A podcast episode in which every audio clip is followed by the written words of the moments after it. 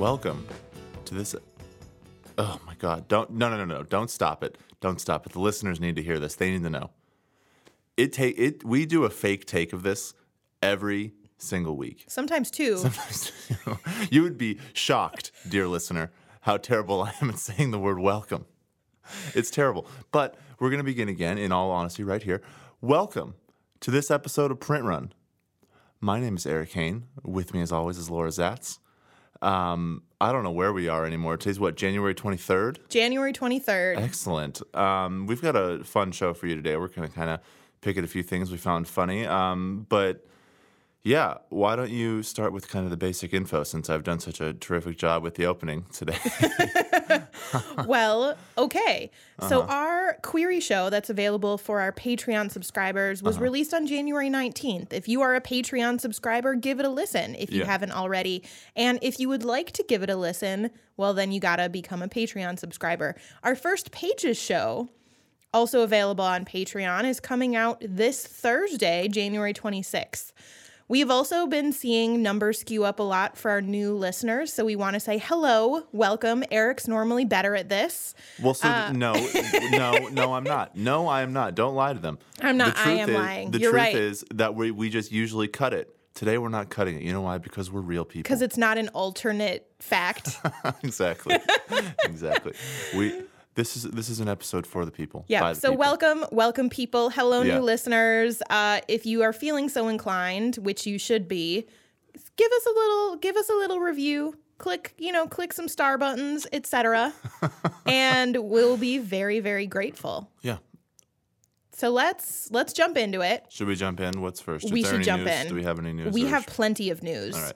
So last week in the book world Uh-huh. was an event called Digital Book World, Okay. which is basically it's it's less for It sounds like something I would hate. By the way. Yes, I would never want to go to this. so digital book world is a lot about technology and sales and marketing and how all of that can influence the book market and Uh-huh. you know basically all fun new things that makes eric really scared and like cry about witchcraft so digital Just- book world happened just because just because I'm paranoid doesn't mean they're not out to get me.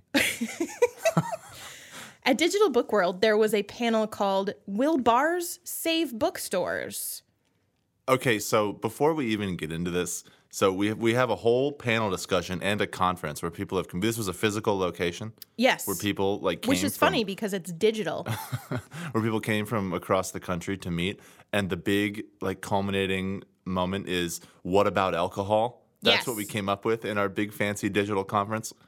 what Okay. about alcohol No, okay, continue. I'm I'm already excited So- about the conclusions we drew here. The panelists among them are the CEO of the American Booksellers Association, Okay.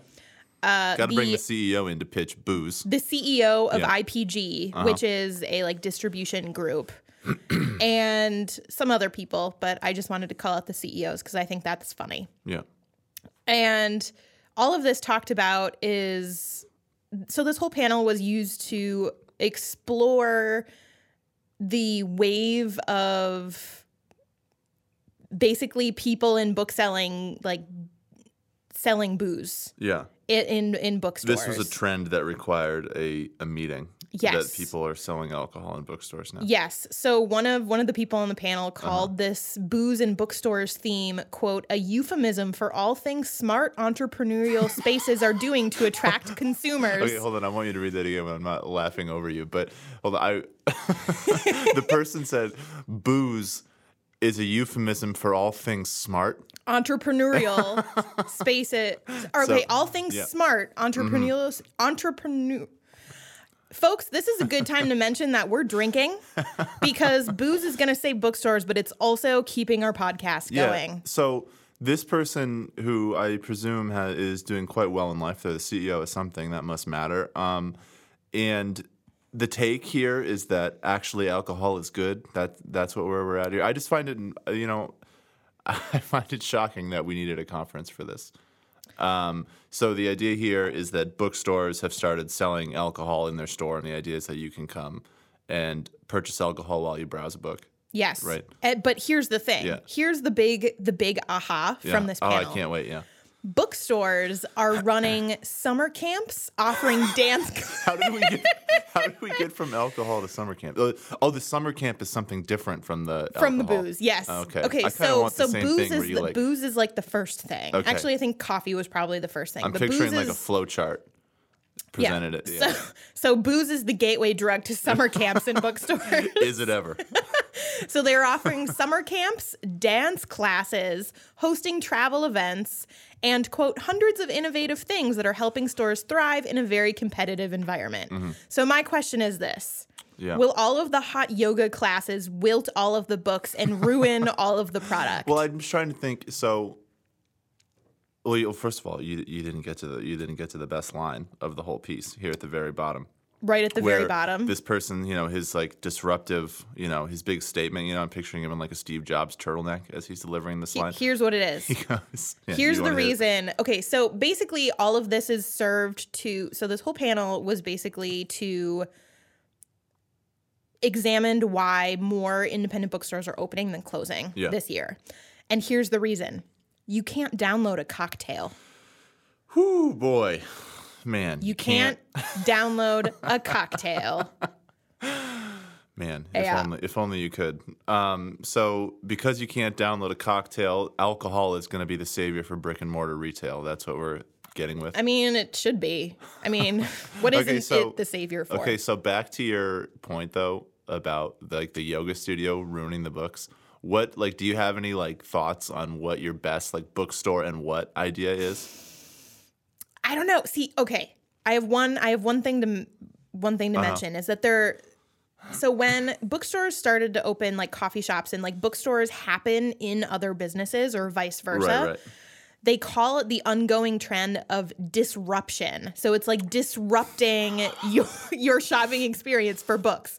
Like it's books and. Uh-huh. Um so I'm thinking about like disruptions. Like I don't know, like a like a concert venue where there's like punk shows. Okay, no, me- that actually seems like it would fit. Okay, let me tell you what I want. Okay, what do you want?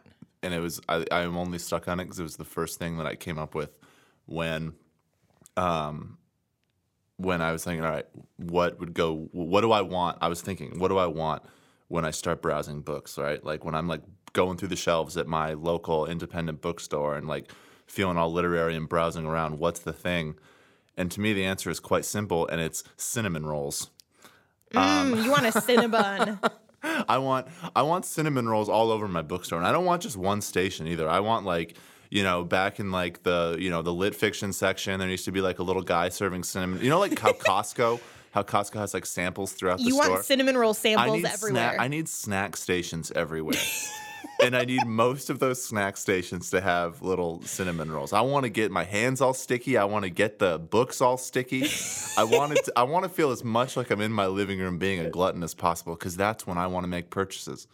If the idea is to, if you feel like you're not wearing pants, that's when you that's when people buy things now.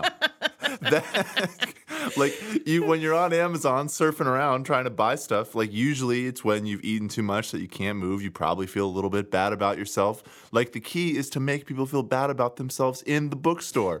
So will the, so will there be like a cost to enter and then you can like have all you can eat wandering oh, cinnamon Oh, rolls? yeah, 'cause that is better. Or or is it like the Costco thing where they have like specialty cinnamon roll stations where there's one that's like cardamom and one that's like cinnamon and like they're all over the place. Yeah. No, I, I think both could work. I mean, I do like the idea of paying up front for the experience and then having the experience entirely dictated to you by whoever's running the store. Like mm. you pay three bucks to come in this store. And whatever happens in there, we are in charge of. Whatever Like, happens, happens. We promise we're going to give you three dollars of perceived value, but we get to decide what it is. It's gonna, you know, some days it'll be some, it'll be one food item. The next day it'll be another. It'll be whatever the hell we want. Do you know what I want? I want to be browsing books Mm-hmm. and kind of looking up above my head and then just be accidentally kneecapped by somebody playing mini golf. in the Yeah, Twin mini golf is Cities, in the Twin Cities, we have two separate locations. They're either like cocktail joints or Mm-hmm. Yeah. restaurants where they have like artisan mini golf. there's one where like you're sitting at a table Yeah. and people are playing mini golf underneath you and you're not like they have signs where they say don't move your bag like keep it like Right. it's part of the game Right. i want to just go and like have people just put it put putting around me i, I think that would be fun That would be fun. I think that bookstores need to be more like IKEA. I think where that you just assemble it yourself like you go around and you find your different you find your different book Well, that's- signatures That's one way. That's one way to do it. Yeah, where you can just like put it together 16 pages at a time, just like whatever whatever bits you want, and they're all named like weird Swedish shit. It's like yeah. choose your own adventure I want the first 16 pages of The Old Man and the Sea, and, and the then next some 16 anna karenina You can like bind it with whatever the hell you want. Um, but no, mostly the reason I thought of it. like it is- build a book like build a yeah, bear yeah, yeah. What you want is like a a line through the store.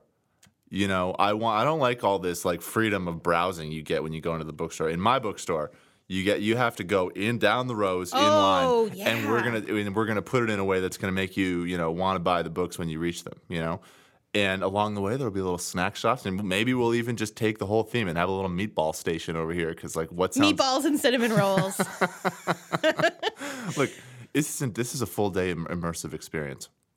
Ikea has great cinnamon rolls and they're very cheap Yeah. they're very Yeah. cheap I also think it would be great to have a bookstore where you don't get to pick the book you buy, oh where it's kind of like like Soviet Russia, where you just kind of get in the line, and then at the very end, like they just hand you what what it is you're getting. They hand well, so a lot of bookstores, indie bookstores specifically, are doing it where they wrap a book in brown paper and Yeah. they'll write a couple of words on it, and then Right. you just kind of pick it. right. That would be fun. Yeah, yeah, yeah. No, I want to have it much more um, controversial, where we just get a good look at who you are and decide what book you want. So, Um, what book would I hop- get? We're hoping to latently insult all our customers. Uh, it's very would- disruptive. Don't tell me it's not disruptive. What book would I get, Eric? Ooh, man, what book would you get? I don't know what book you'd what get. book would you get? I don't know. People would people would definitely give me. You know what? I'm like a tall. I'm like a tall white guy, so people would definitely think that I'm into Coates someone or would- something. Yeah, exactly. Like it would be either someone who it would be like the one POC that all white men read, or it would be like Franzen. um, it would be. I will actually, if I wore glasses, people would hand me a, a Wallace novel. I think. Yeah. Well, I had But- somebody tell me like four times today that they were surprised that you know about sports and enjoy sports. That's shocking to me. Um, so, oh, but think about how much fun you could have though, because you can make a whole day out of it, right? Like you could get together with your friends and be like, "I'm gonna try to get this sort of book," and you like put on a certain like, you know, you So try to present is- yourself in a manner, you know, you like put on your smoking jacket when you want the lit fic, and you like put on your, you know, your hot pants when But you're the looking for question is, is are the people working at the bookstore doing trying to give you something that you'd like or trying to give you something that will expand your mind or you never know which one's which? You never know which one's which. They're trying to be. Um, it's completely um, for their own gratification. Mm. Um, I want my employees to feel really good about their recommendations. This kind of I'm see. So we got heckled um, earlier. To, heckled is the wrong word. Um, we got approached earlier today about which of our presses were more like favorable to the people, and the the decision was that yours was like much more author favorable. You're forgetting the fact that there was the phrase of course. Yeah, and I'm starting to see why that is. It's very clear that I'm really trying to antagonize everyone I hypothetically come into I contact feel with. like so cinnamon okay. rolls are the opposite of antagonistic. yeah. Um, we're definitely getting frosting all over the poetry section and stuff. I mean, it's gonna be, it's gonna be really something. Uh I like this idea. Yeah, no, I We mean, should go into business You together. can't download a cocktail again. Like we're having like a bunch of people in lanyards coming together from around the world to like decide that we need alcohol. Like that just sound. That's if anything screams book publishing in 2017. That's it. Like, man. There you go. Well, um, speaking of publishing in 2017, Uh-huh. I believe it's time for our James Patterson Book of the Week. I love that we're doing this now. Our James is good. Patterson Book of the What Week. is the James Patterson this book, book of the week? actually doesn't come out until January 31st because we decided to do this bit on a the one week out of the year where he doesn't have a book come out this week. Okay, so let's let's just remind people what the running bit is here, though. Um, James, I I forget what I was. I looked it up, but we I tried to find like what the most recently listed Patterson book was. I was just like curious, and he's got things listed Into into like 2018. 2018, and it's like hundreds and hundreds and hundreds of listed publications of his. So it was like, all right, I feel like we should be able to come up with a new original book of his every single week that we can. Spoiler alert: We can. So, Okay, so, so this you What's have this week's James you Patterson have release? Mm-hmm. a week to decide to pre-order this. So this is not from his Bookshots Novellas for Men program. Yeah, yeah, yeah. This is just a normal James Patterson. Right. However, with a coworker, Marshall Karp, as per usual. Marshall Karp is not per usual. Co-authors are per usual. Yeah. So I'm going to read this for you. The title NYPD Red 4. NYPD Red 4. If I I, remember just when want the original NYPD Red came out. I was around for that. I was actually. So I this was- is the fourth book in the series? I, I guess I don't know. I was handed the original NYPD Red on an informational interview at Hachette. Really? once. Yeah, it was crazy. I was like, it was like my first. It was my first little stretch in New York City. I'd just gotten out there. I was like a, you know, I was just a bum in a suit wandering around looking for a job, right? And, Aren't we all? and I got to Hachette, and I was lucky enough to uh, get an informational interview with one of their higher ups, um, who was willing to talk to me for a minute. And They just handed you this James Patterson book? no, the first thing the first thing to know about this encounter was that I was late. Um, I was ha- I was half an hour late because I was I like misread the email or something, and suddenly I'm getting like a call from his secretary saying, um, "Eric, uh, we uh, were expecting you at three o'clock. It's now three twenty, and." So I like run up mid. I'm like running through Midtown in my stupid backpack your like sweater I'm a 22 year old who has no idea where anything is. Um, and and I get in there and the guy was nice, but like it was clear like I would whatever le- chance I had. And Eric never worked at Hachette. Yeah, exactly. That's that's the end of the story. See- but but he did hand me he did hand me a copy of NYPD Red. See, I just thought that James Patterson has so many books that he ran out of things, so he like took a took a cue from like his grandchildren's like picture books and Yeah. just chose some letters and then a color and then a number. Yeah, no, that that I mean, it can't be that much more complicated than that, you know. Yeah. All All right, right, so I'm gonna you read it. Give me the, give me the copy here. All right. An audacious jewel heist, a murdered actress, a killer case for NYPD Red. In a city where crime never sleeps, NYPD Red is the elite task force called in only when a case involves the rich, famous, and connected. Okay, stop. Hold on. Do you like my Moviefone yeah, voice? Yeah, yeah, I do like your Moviefone voice, and I was gonna let you read through this, but a special police force. This this is Just such- for connected how- people. This is there's a, the idea that there is a special police force for rich people in New York as opposed to the regular police force. Really, actually says a lot. I think that that would be a concept that people would find attractive. Do you think that they have special training like on how to drink tea appropriately in a very like Yeah, fancy yeah. transatlantic yeah, woman's yeah, house? Exactly, exactly. Cool. yeah, like the regular police, you know, the NYPD and all their illustrious glory. They don't. They only know the- one yeah, they're the one ti- commoners, knot yeah, they- tie. These people know a double Windsor and a half. These Win- people are too important for standard law. We need we need another police force. Um, yeah, continue. Detective Zach Jordan, Z A C H, Uh-huh. by the way, and his partner Kylie McDonald. Kylie. Ky- Keep okay. Tell us about Kylie though. Kylie McDonald, the woman who broke her his heart at the police academy, are because of course they would be partnered. Mm-hmm. Yep, Are that's the- just basic HR 101. Yeah. trust me, that works every time to be paired with someone who's like, yeah, never mind. who broke his heart at the police academy are the best of the best, brilliant and tireless investigators who will stop at nothing to catch a criminal, even if it means antagonizing the same high flying citizens they're supposed to be helping. Again, what sort of? Di- I mean, I well, I want to get back to the dystopia this is painting here. You've got a police force whose task it seems to be is to like help manage the affairs of the rich and famous as a for, as then- opposed to enforce any laws. And then they antagonize them. yeah, it's and now here it's like oh Seems like perhaps they're not the best of the best. yeah, maybe. When a glitzy movie premieres, the scene of a shocking murder and high stakes robbery, NYPD Red gets the call. Mm-hmm. Traversing the city's highs and lows, from celebrity penthouses to the depths of Manhattan's criminal underworld, Zach and Kylie have to find a cold blooded killer before he strikes again. Before he kills another fancy rich person. Yeah. What are these? Are these heart. characters born in like 1997? What Kylie? Zach and Kylie Kylie? and Zach. I don't know. Kylie is pretty. Sounds pretty young. NYPD Red 4 is the next sensational thriller by James Patterson, the number one best selling crime writer of all time. Yeah, he sure is. Well, that just sounds very unique and just wonderful.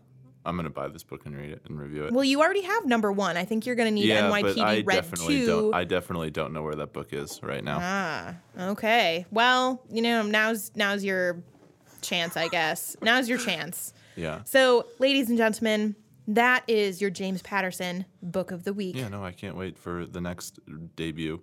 Yeah, Or, excuse it's me, next debut. The next highly release. anticipated. Yeah. yeah. Highly, highly anticipated. So I think this brings us to, To the next, the next news item. the next the news item. So I'm going to, uh, I'm not going to give you any background. Yeah. I'm just going to, similar to the James Patterson book of the week, I'm going to turn this into part of our reading series. Mm-hmm. If you're, if you're a print runner, you are aware that very often we find Guardian articles and then we kind of read them all because we can't say it better than the Guardian does. Well, this week, We can say it better than the Guardian does. Shh. This week, we're not dealing with The Guardian, though. This week, we're dealing with the New York Times. Oh, okay. So I have an article Yeah. that I'm going to turn. It's a little long, right. so I'm you- gonna I'm gonna hit me with truncate it. a little you bit. hit me with it, and I'll just sit Okay. here and get washed over. Okay.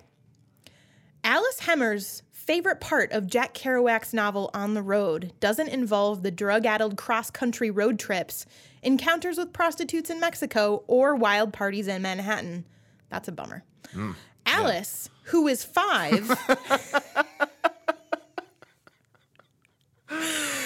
she's five years mm-hmm. old. Yeah. So the five-year-old reading on the road doesn't like these things. Okay, continue. Alice, who is five and lives in a Chicago suburb, likes the part where Sal Paradise eats ice cream and apple pie whenever he feels hungry.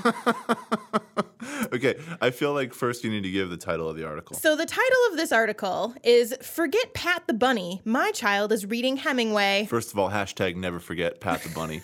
But second of all, my child is reading anyway. So I guess the lead here is we have like people in Naperville or like whatever Downers Grove, you know. Yep. Um, I've decided Good- that they- good that- Chicago suburb Oh, knowledge. Yeah, you better believe it. Where do you think I was born?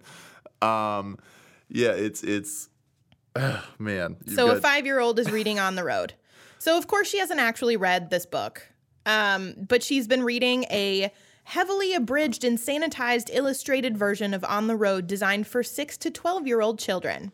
heavily abridged and sanitized is like a direct quote out of this Yep. article by the Okay. way. so just in terms of in terms of the concept here before we move on we've got the so we've got jack, a jack kerouac book 320 page on the road For six year olds. for and it's been dumbed down abridged and sanitized and, il- and illustrated i would love to see the illustrations for this book Oh, you can Google them. Um, They're subpar. Oh, yeah, I, I can imagine. Um, designed for a six-year-old to read. Yes. This book, and um, all the yuppies in uh, suburban Chicago are all over that because then they can feel like their child is sophisticated. That's what we're doing. Yes. Okay, so great. here's Continue. Okay. This is a quote from her father. Quote. She didn't love it. It's because she wants Pat the Bunny. She Bring didn't love Pat. it, said her father, Kurt Hemmer, an English professor at Harper College and scholar of the Beat Generation. How many? How many guys who are like 35 refer to themselves as self-designed scholars of the Beat generation? So her father read her this story and then noted that even some college students failed to appreciate the novel's subtle spiritual message. That's because this guy didn't edit. He wrote it all in one sitting and was totally high. Yeah, it was on a scroll, right? It was on a Isn't that- Yeah, he just like whip. Yeah. To really grasp it, he says, you need to be a bit more mature. Then six. Then Kurt, you need to be more mature than six. So the publisher of this is Kinder Guides, which Kinder Guides. is a new series of books that aims to make challenging adult literary classics accessible to young readers. Oh so basically Wishbone without the cute Jack Russell Terrier. Yeah, what the hell's wrong with Wishbone? Or it's off of the air. It- they don't even play weren't there reruns books, anymore. Weren't there Wishbone books? Yeah, they were. They yeah, still are. I remember reading those. Those were fun. You yeah. to, yeah. I remember I read Red Badge of Courage, but you know what? They don't sanitize it. But it's got good. Well, all they do is Like just swap like in a dog blood in a and little stuff. hat. Yes. Yeah, and and the it's dog is lovely. And then people like the horrors of die of cannon fodder, and it's This, great. little, this little Jack Russell Terrier, uh, Terrier is like contemplating the nature of union and everything. It's Yeah. great. Yeah. It's great. So, along with On the Road, Kinder Guides recently published a picture book version of Ernest Hemingway's The Old Man and the Sea, Mm-hmm. Truman Capote's melancholy novella Breakfast at Tiffany's, hold on, hold on, hold on. Okay, so um, the old man. I, I think this. I obviously I find this idea ludicrous, but like, um, the old man in the sea. Okay, it's got like fish in it. There's a boat. It's very, you know, it's like I can see why maybe, maybe, maybe you could make a version of this book that like a six year old would like like to look at the pictures of and stuff. There's Sure. like you know, there's like some baseball imagery. There's like a fish. You know, I mean, whatever, fine. But breakfast at Tiffany's. It skips over, if, in case you were wondering, it skips over the question of whether Holly Golightly is a prostitute. Yeah. They also call. like what is the picture of that? They Like, also call the her friend who, who's unnamed Uh-huh. in the in the in the novella. They call him Truman. It's like wait, okay, great. Like Uh-huh. Yeah. Mm-hmm. way to separate auth- authorship and then a writer character because that's Yeah, you know this is there really you go. good. Um, they've also released a cheerful take on Arthur C. Clarke's opaque, mind-bending science fiction novel 2001: A Space Odyssey which, if you're not familiar, is an allegory about the evolution of human consciousness that many adult readers can't even handle. Maybe they should make this for adults. That would actually be way funnier to me. Is if they were yeah, making these kind of like go the fuck to sleep from Akashic. if they were making like these like dumb editions of books, except it was marketed towards adults who didn't want to read like 500 pages of something. yeah. So they've Yeah. got more planned, Yeah. including Paulo Coelho's best-selling novel *The Alchemist*, Jane Uh-huh. Austen's *Pride and Prejudice*, J.D. Salinger's *The Catcher in the Rye*, and of course, *To Kill a Mockingbird* minus the rape charges, the KKK rallies, and the racial So slurs. the whole fucking book. the whole book, except for maybe Boo Radley and Scout. Okay, so with that too, like The Alchemist. How old do you think you have to be to read The Alchemist? You could be 12. And I've read never even full- read The yeah, But like, even if you, it's a really, it's a it's a great book, but like a 13 year old could handle The Alchemist. You know what I mean? Like, just wait a year and give your child the actual text. Like a lot of this, and and like Catcher in the Rye. Like that's a book you read your freshman year of high school. That's 14. Like, why do you need your child to read that at age eight? You don't. You don't. Maybe because you Hol- shouldn't- Holden Caulfield's a little shit. Anyway, Yeah, that's the other thing is you end up with a kid who's like behaving like your worst literary nightmares, which is also something I don't need. so so this company, they're Uh-huh. not alone. Yeah, There's also, you know, for parents that have played like Mozart for their babies and like make them watch Little Einstein instead of like Dora the Explorer or whatever.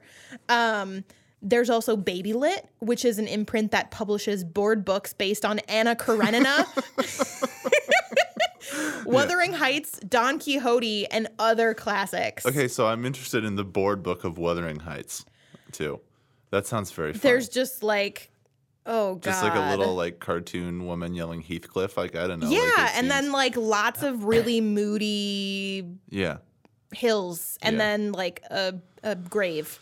I don't boy. know. I don't know. And then maybe like Kate Bush, like a, a shot of like an illustration of Kate Bush from her from her music video about yeah, yeah. Wuthering Heights. yeah, good. Um okay, so they say that it's a more occasional educational approach. There's also a third series, Cozy Classics, which is a which reduces so great works like of a whole. So this is like a whole industry. it's a whole thing. People are really making these. Like so, real quick. Yes. I think there's something very funny going on here because the baby slash kid has no idea what they're reading. Like they don't know, like they don't have a sense of what a classic is. You know what I mean? Like they don't care. If they did care, they would read. They were. They'd be smart enough to read the real book. Yeah. Their parents Care. aren't actually giving them the real book. They're giving them a fake version of the real book, which means that this entire industry is basically just designed around flattery of the parents, right? Yeah. Because like it, the whole sale impetus here is Look me, at how fancy me, and the bougie we dad, are. Look how look how fancy I can make my child, even though my child has no idea he's being fancy, and he's not being fancy because he's not actually reading the book. He's reading just some little thing. This is like the more insufferable version of like the parents that buy the Metallica that's made into lullabies.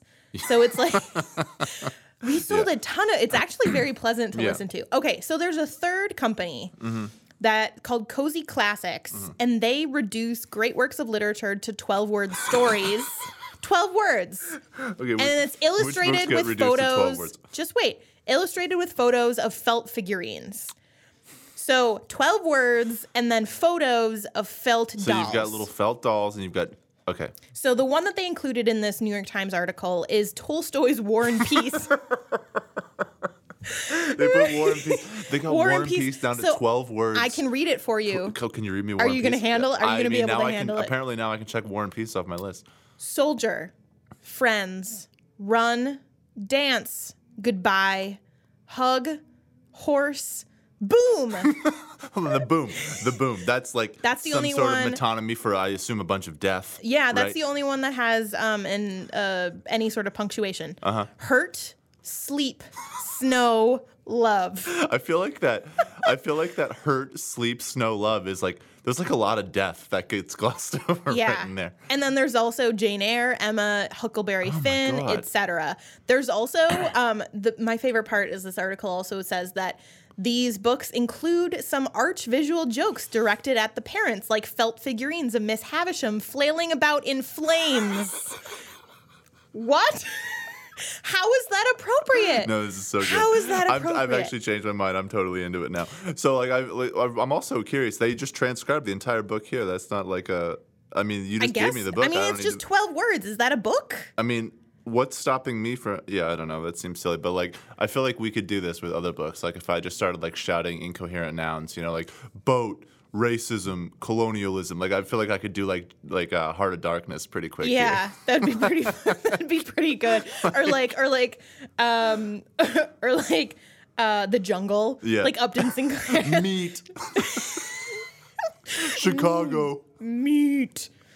Dirt. They like that one. It's Chicago illness. themed. Yeah. Yeah. Okay. Yeah, continue. This I'm continuing with this. Even with the adult adorable fuzzy figures, the books can be overwhelming. Quote, my daughter started crying hysterically three pages into it. One reader wrote of her 18 month old in an Amazon review of Moby Dick. okay, so. wow.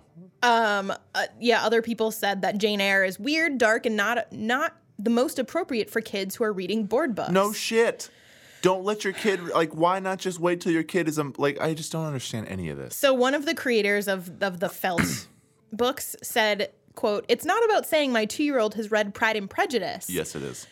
we First of try all, not to yes, cheap it is. we try not to cheaply capitalize on these brand name stories by sanitizing them and losing the themes.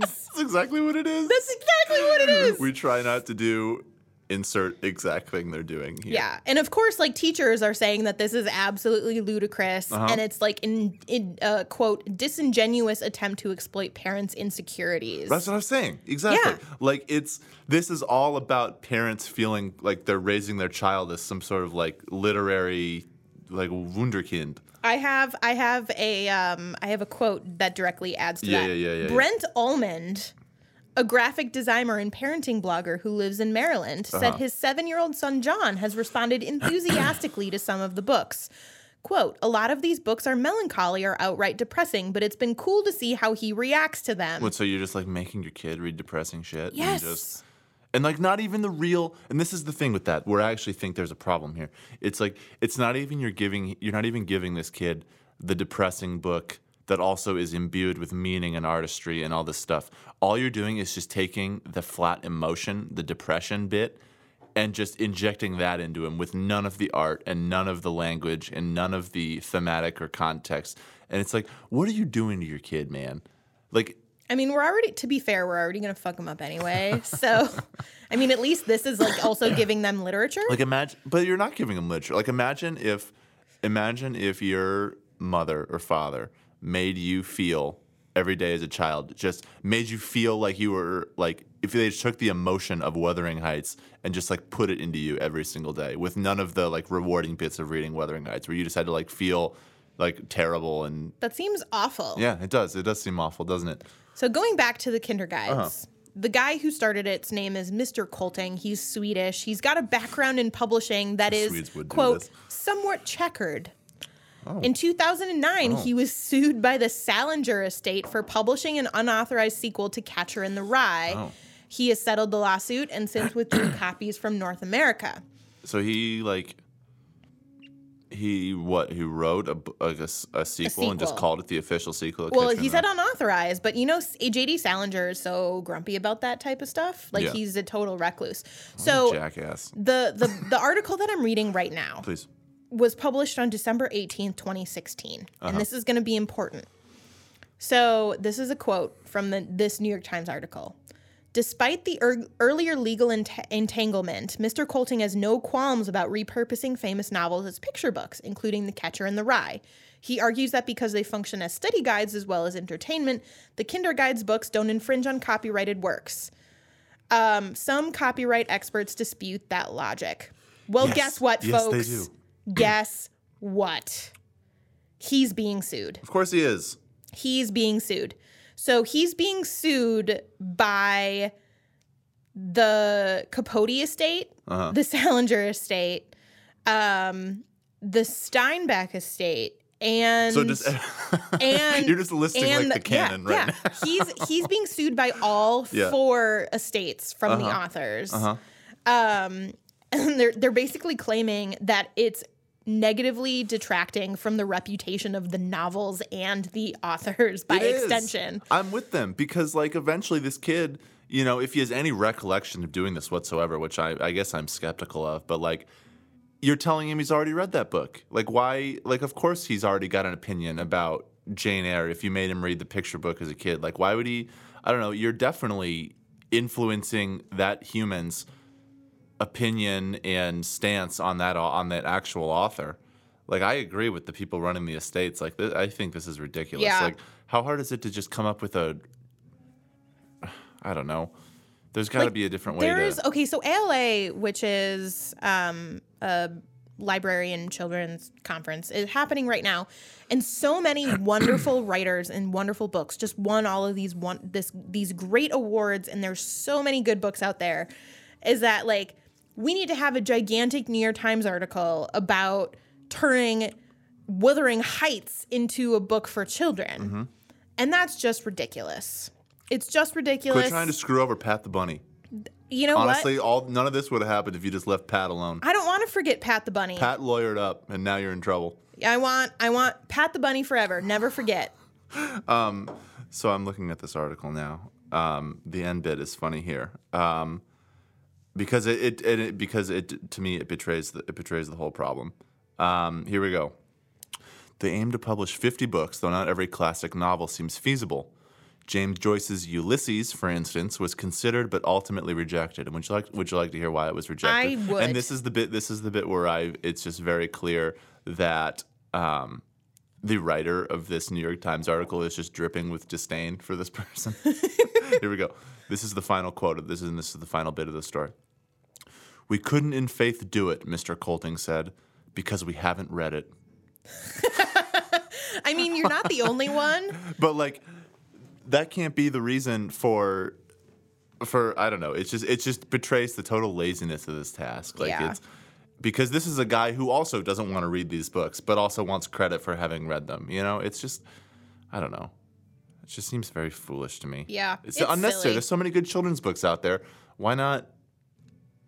Why not read those? Yeah, Why, why not? not- read those and save Wuthering Heights for your college English classes? God intended. Yeah, Anyway, Pat the Bunny. Pat the Bunny Bless up. forever and ever. Amen. Amen. so we've got a new section here on Print Run. Uh-huh.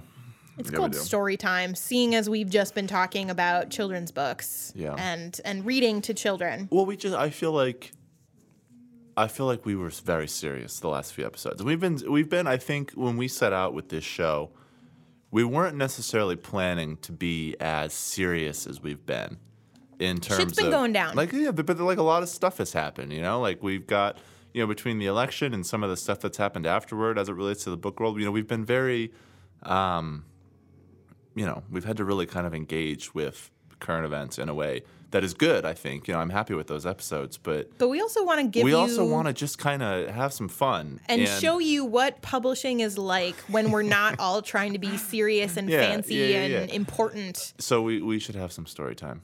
Um, So- and so the question was that was posed to me is what like what's like what's the first story you want to tell people? Um, and I was like, what's the most absurd thing that happened to you? And this isn't a story I know. Yeah. I'm going to be hearing this Yeah. just with you. Um, so the one that came to mind, and hopefully there will be there will be many of these as I think of them, and hopefully actually we have guests on who can also give us some stories too very soon. But um, I'm thinking of this was a few years ago. I was working at a publishing house.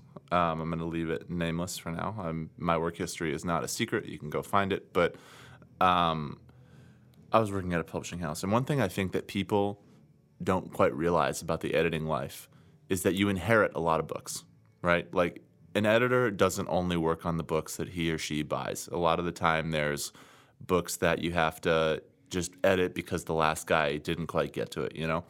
Um, so I was given a book. I was p- called into the publisher's office and said, okay, you have to edit this one. Um, and I got it and I started looking through and I was like, okay, I'll Was it like have fiction, nonfiction? It was, it was nonfiction. It was a collection of essays. Mm-hmm.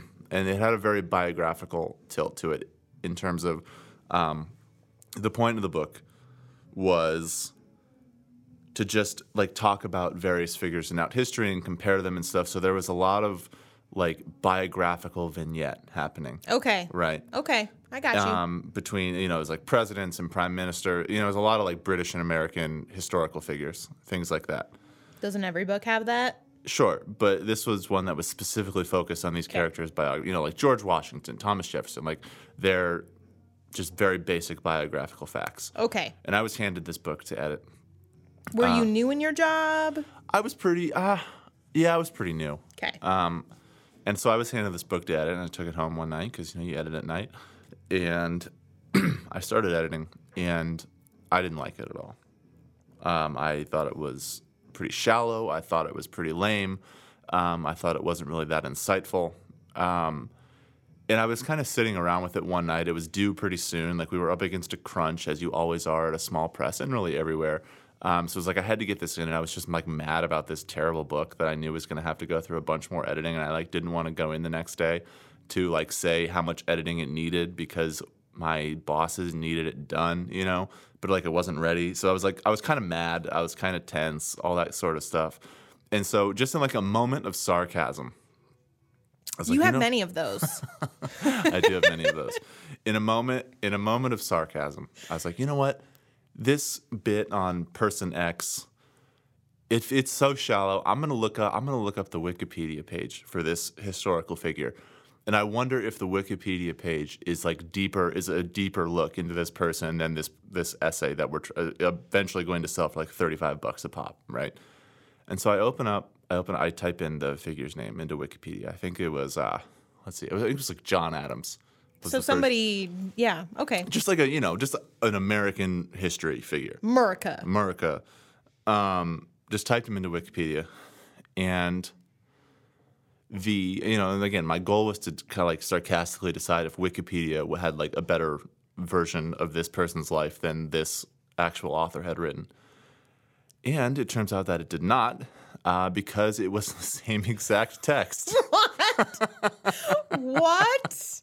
um, what? it was directly pulled from Wikipedia. Is this an was this an author that has worked that this had worked this, with you? This was this author's second book with the press. like if you're gonna plagiarize, don't plagiarize from And so, Wikipedia. and so obviously, so I'm sitting there and I've got the page, like I've got the Word doc pulled up, right, of the actual, of like the written text. And I've got like Wikipedia pulled up to the side. I'm doing like the side by side thing. And it is, I mean, it's identical, right? Just paragraph after paragraph of pulled Wikipedia. what? and so I was like, oh, well, that's concerning. So I started doing it with um, several of the other, you know, figures in this book, and it was it was rampant. You know, like this, it, I had it occurred to me throughout the course of this evening that this author had pulled most of his most of his copy, most of his writing from directly from Wikipedia. Oh my god! About this book. So I start putting together because I knew this was going to this was going to be um, a thing that my bosses were not going to be happy to hear about, right? Um, so I put together this um, like a split screen sort of thing where I like copied the Wikipedia page and said, you know, here are the bits that are identical. I basically like started piecing together a case to show that to show what was going on to my bosses to them. And they said, hey, is the book ready? I could say, well, actually, no, it's not. It's Wikipedia. We're not, we're not selling this for thirty-five dollars. I mean, Um, at least not without that like pop up on top that says you should donate. yeah, exactly. Yeah, because you can't donate. You are donating. You're donating a lot of money for this nice hardcover we're publishing. Um, so I go in the next day, and I make this case to my to my boss. Was your boss scary, And, cool? like, not- what was your boss like? My boss was was not was not cool. We'll leave it at that. Um, and So I'm like laying out these pages, right, of just like paragraph after paragraph after paragraph of identical Copy. of identical copy. And it was it was crazy, right? Like it was it was an ironclad case. You know what I mean? Like I this was a book taken from Wikipedia. I was not inferring, I was not making this up. I was showing like 400 words at a time of direct replica. You know what I mean? and just like multiple multiple instances. And I showed it to these people and they and they their first their first response to me um, as we're sitting in this little editorial meeting is they go, "So you're going to edit it, right?" oh, what does that even mean? So apparently, my task from that point forward became to take this person's just plagiarized shit And turn it into and, not and I plagiarized guess shit. turn it into not plagiarized shit. So really, you wrote this book. Well, now hold on. Oh boy. So then I I um I wasn't going to do that. That was that's ridiculous. That I, is That was simply not something I was going to spend my time doing. I was not going to um, edit someone's plagiarism out of their own work. That's not my job. It's not anyone in publishing's job. Um, and so I did. I showed this to the author, or I or that's jumping ahead. I was like, all right, well, I, I have to confront the author about this because this is you know This is bullshit. This is crazy. Like I'm not. This is this is wild. So I brought. I did the same thing. I sort of said, hey, I was really really gentle about it. I was like, hey, can we just talk a little bit about where you're get, you know, the research you did and the sources you found because it feels like. Um, you know, it feels sort of like a wiki entry. I didn't even mention Wikipedia specifically. I was like, but it kind of feels like it's at the level. I was trying to get him to just kind of say it, you know. Um, it's like it kind of feels like it's at the level of a basic wiki, and I feel like we need to go deeper. Um, you know, just kind of lines like that. You know how you sometimes have to send emails like that. uh, no, I've never sent a, a nice um, email you- to somebody who's plagiarized. Of course, yeah. Okay, well, you know what I'm talking about. Um, But yes, I do. he totally denied it. He said he said the same thing to me, and so then I got I got kind of mad. And to be honest, it was like I was planning to leave this job in like a month. You know, like I was I was not going to be working this at this place. There was a set date for my leaving at this point, so I was like. I'm not doing like I'm not spending my last four weeks wrapping up my tasks I really cared about at this publisher doing this. So I sent him the same kind of side by side um, comparison that I just I said, well, hey, well then can you help me understand this, sir? you know, just like sent him the thing. He's Erik like, got mad online. I did, um, and I sent him this side by side thing. And he still denied. He's like, oh, he goes like, this is literally the line in his email. Ready for this? Yeah. He goes, oh, that is similar. 400 words at a time. And I, I mean, this it was like 20 instances. Like this was With 400 words, folks, if you're not a writer like a in and of and a yourself, that's a page and a yeah, half. It's like it just pages and pages and pages of direct copy. And what? and And your bosses weren't just like, we're canceling this immediately? yeah, I don't know.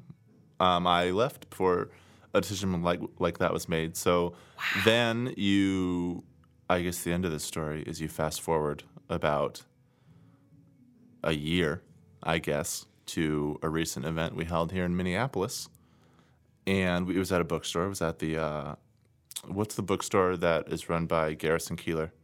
Common Common Ground, something like that. common good. some common books. good, something like that. Yeah, we were there and we were having a nice time with our coffee and our professional book chatter. I was there. You were there. You were there, and right I there, ate donuts. And right there on the front table under new nonfiction is this book. Oh no! Did you look at it? I did. What what was it? Was it still plagiarized? Um, Well, I don't know because I don't remember the exact wording of. I will say this: it was not. It was not deeper.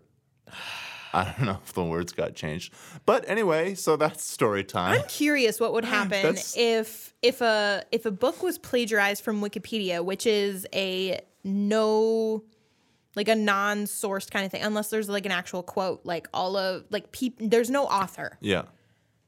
What happens then?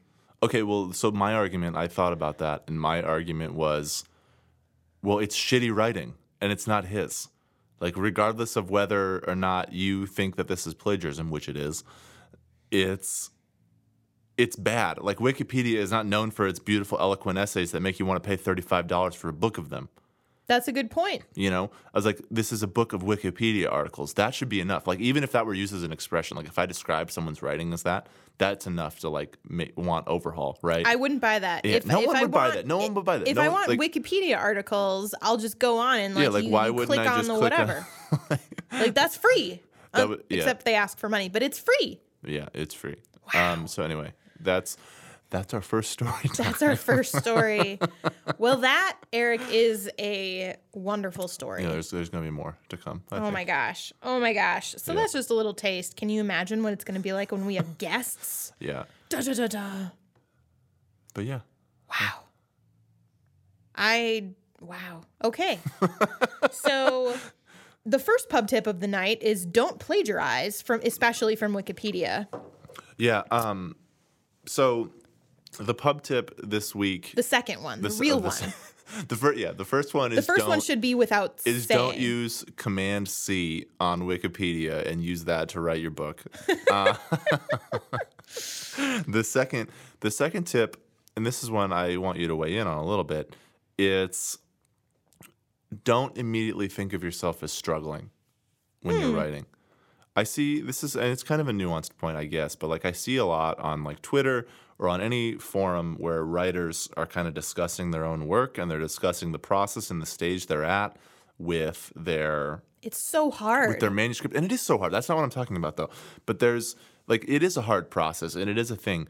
But a lot of the times people refer to themselves as struggling writers before I think they're actually struggling. Which is to say like people don't, you know, when you start submitting, when you finish your manuscript and you have to rewrite it and you have to edit it and you have to do all these things with it to make it good enough to submit, that isn't struggling. That's the that's the process. Mm. You know, like Yeah. it's just a hard, it's just a process that that's the reality of the process. Like struggling would be if the is if those tasks themselves weren't necessarily working in the way you wanted. But like I think sometimes people mistake struggling for the realities of the situation or like when they're submitting to agents and they get a bunch of rejections to start. Like that isn't really that doesn't make you a struggling writer. That just makes you as having entered the process. Everyone gets a million rejections. I get a million rejections. Exactly, as an agent, right? As like me agent. too. Like it's part of the process. Um, and so I don't say that to like admonish writers. I say that as like a tone of hope. You know, like you don't have to think of yourself as struggling just because you haven't reached the end of the road yet. Because so- everybody's doing Right. the same thing. And Like- if everybody's struggling, it doesn't. It's not really a struggle. Exactly. Like when I think when I think of like writer Twitter and all the hashtags that people use to talk about their in progress novels and their manuscripts and querying and all this stuff, there's kind of this under there's like this recurring theme that everyone is like lost and you know and everyone's like broadcasting how you know desperate they are and how lost they are and how much they want you know to break through and all this stuff and it's like that's just part of the like that feeling and that you know that wanting to kind of find a break and stuff that's not atypical and it's not unusual and it doesn't make it doesn't mean you're doing anything wrong. That's my point here. Yeah. is that just because these things are happening just because um, you're you know you're not having immediate success like very i mean what percentage of people have immediate success in this? No one does. I mean it's that's just simply not the Zero process. percent. exactly